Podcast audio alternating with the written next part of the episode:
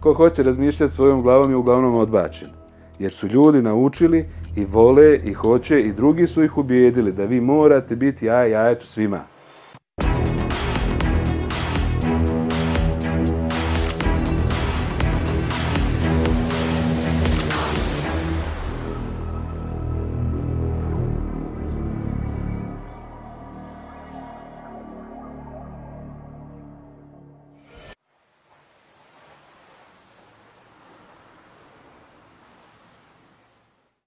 Ja se zovem Bojan Topić i po zanimanju sam sveštenik i teolog Hrišćanske adventističke crkve.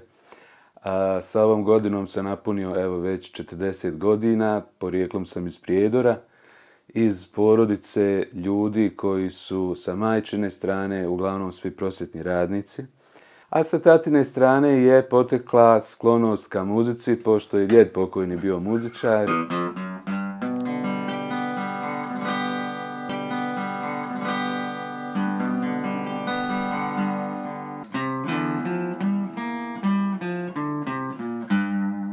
Sve te neke sklonosti sa obzirom na nasljeđe su nekako našle otjelotvorenje u meni u ovome poslu koji ja radim, evo već skoro 20 godina i hvala Bogu dobro se snalazim u njemu, ugodno se osjećam.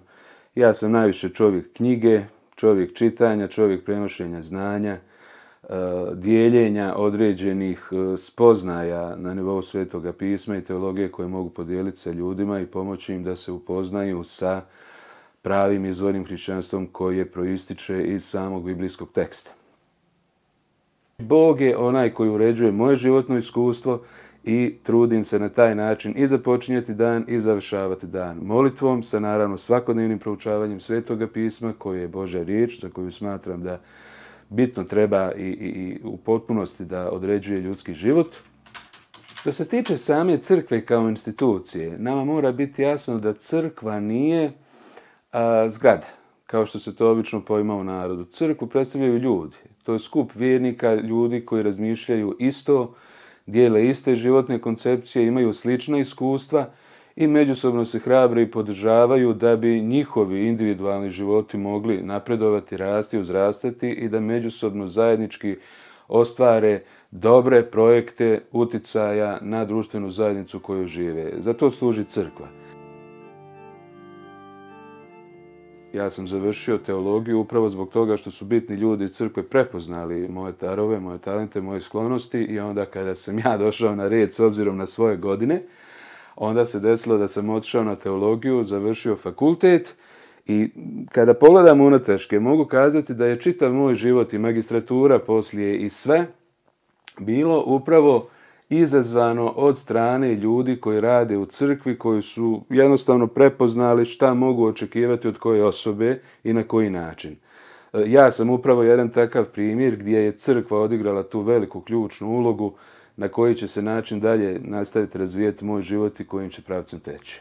A, moji prvi dodiri sa adventističkom crkvom su se desili a, uoči ovog prethodnog rata koji se desio ovdje kod nas u Bosni i Hercegovini. I otac je prvi počeo u mojoj porodici da postavlja pitanja zašto i kako. Uh, u ono vrijeme ljudski život je vrijedio jednu marku, toliko je vrijedio jedan metak.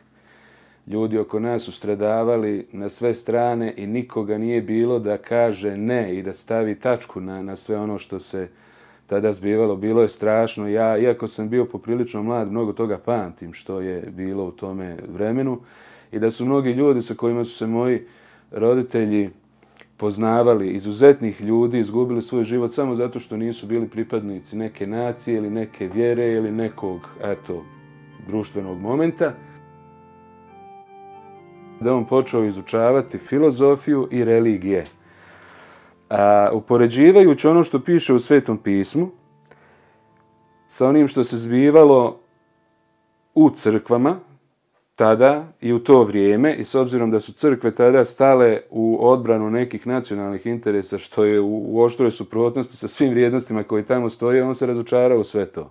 Religijski nacionalizam je uništio danas e, kompletnu generaciju od toga vremena do danas. Ljudi i dan danas u sebi nose otrovi iz toga vremena koji nalaže da a, nacionalni identitet bitno uređuje vjerski. To u suštini nema veze jedno sa drugim U pitanju je jedan žestoki oksimoron u kojem vi se trudite nekome dokazati da on, ako je Srbin, mora nužno biti pravoslavac ili ako nosi arapsko ime, on mora biti musliman ili ako mu ime Franjo, on mora biti katolik. Ne kaže uopšte. Ko kaže da to tako mora biti?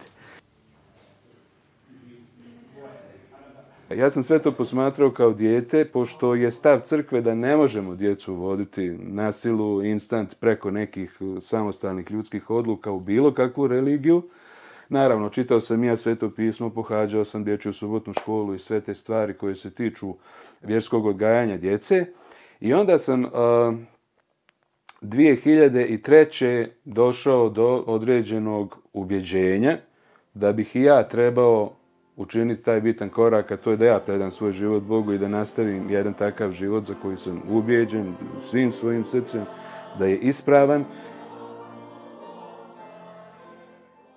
Mi smo tu svi zajedno, mi ne poznajemo uopšte za te razlike, ali s polja one postoje. I ljudi ne mogu jednostavno da se pomire sa činjenicom da ovdje mogu biti etnički Srbi i Hrvati i da niko nikoga tu ne dira i da ne gleda na neki čudan način, I onda postavlja se vrlo često pitanje, a šta ste vi, pošto se smatra da onda kada a, nisi u isto vrijeme Hrvat i katolik, ako nisi katolik, ako recimo postaneš budista ili adventista, onda se na neki čudan način briše i tvoje hrvatstvo, ili srpstvo, ili bilo šta drugo. Osobe koje vole i hoće razmišljati svojom glavom i biti svoji, i biti originalni, i biti E, ostvareni u tom svom poimanju svijeta se danas jako teško prihvataju u našoj društvenoj zajednici. Ko hoće razmišljati svojom glavom je uglavnom odbačen. Jer su ljudi naučili i vole i hoće i drugi su ih ubijedili da vi morate biti ja jajetu svima. Su ljudi koji su uh, duboko razmišljali nad samima sobom, nad realnošću koja je takva kakva je, došli do odgovora na neka pitanja i kazali ja se ugodno osjećam i prepoznajem zbog konkretnih razloga toga i toga i toga, da sam na nivou svoje vlastite savjesti biram biti budista, adventista ili nešto drugo. Za razliku od onoga što se dešavalo nakon rata i uoči samog rata kada su nam u više navrata kazali, vi u vaše četiri zida možete biti samo, e, možete biti što god hoćete. Ali kada izađete iz vašeg stana, iz vaše kuće, vi možete biti samo pravoslavac, možete biti samo musliman i možete biti samo katolik.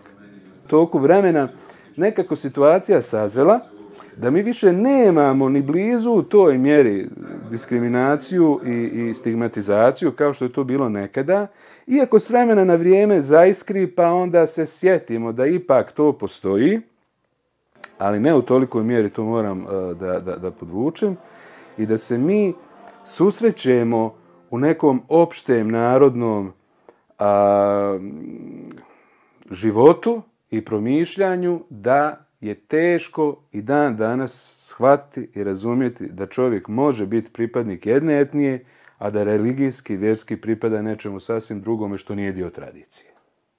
Ja smatram da su predrasude nešto što je veliki problem naše društvene zajednice, jer ljudi su u stanju vjerovati sve i svakome, a nikada provjeriti da li je to stvarno tako a, trebalo bi djecu od malih nogu kod nas ovdje učiti o tome da postoje razlike, da trebaju čuvati svoje, ako već imaju to nešto svoje, i e, voditi ih na nivou školskog programa u toku godine dana da posjete recimo sve bogomolje koje postoje u njihovoj regiji, tu u njihovom području.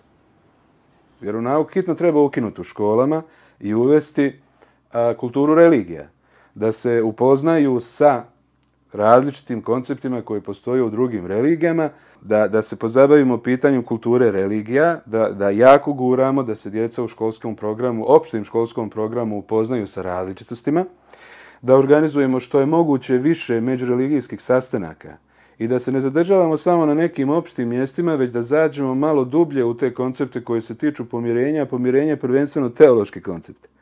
Vi ne možete doći do odgovora na ta pitanja ako nećete duboko a, početi kopati po svetom pismu, pa i u Kuranu, jer je to jel tako jedan dio a, bitnog religijskog miljeja ovdje u Bosni, i da vidimo na koji način mi možemo doći do tog najvažnijeg trenutka, a to je da steknemo dovoljno snage, da kažemo jednim drugima oprostite zbog toga, toga je to da priznamo, da se pokajemo i da počnemo živjeti jedan konstruktivan način života kakav se vodi u, u, u inostranstvu, u normalnim razvijenim zemljama.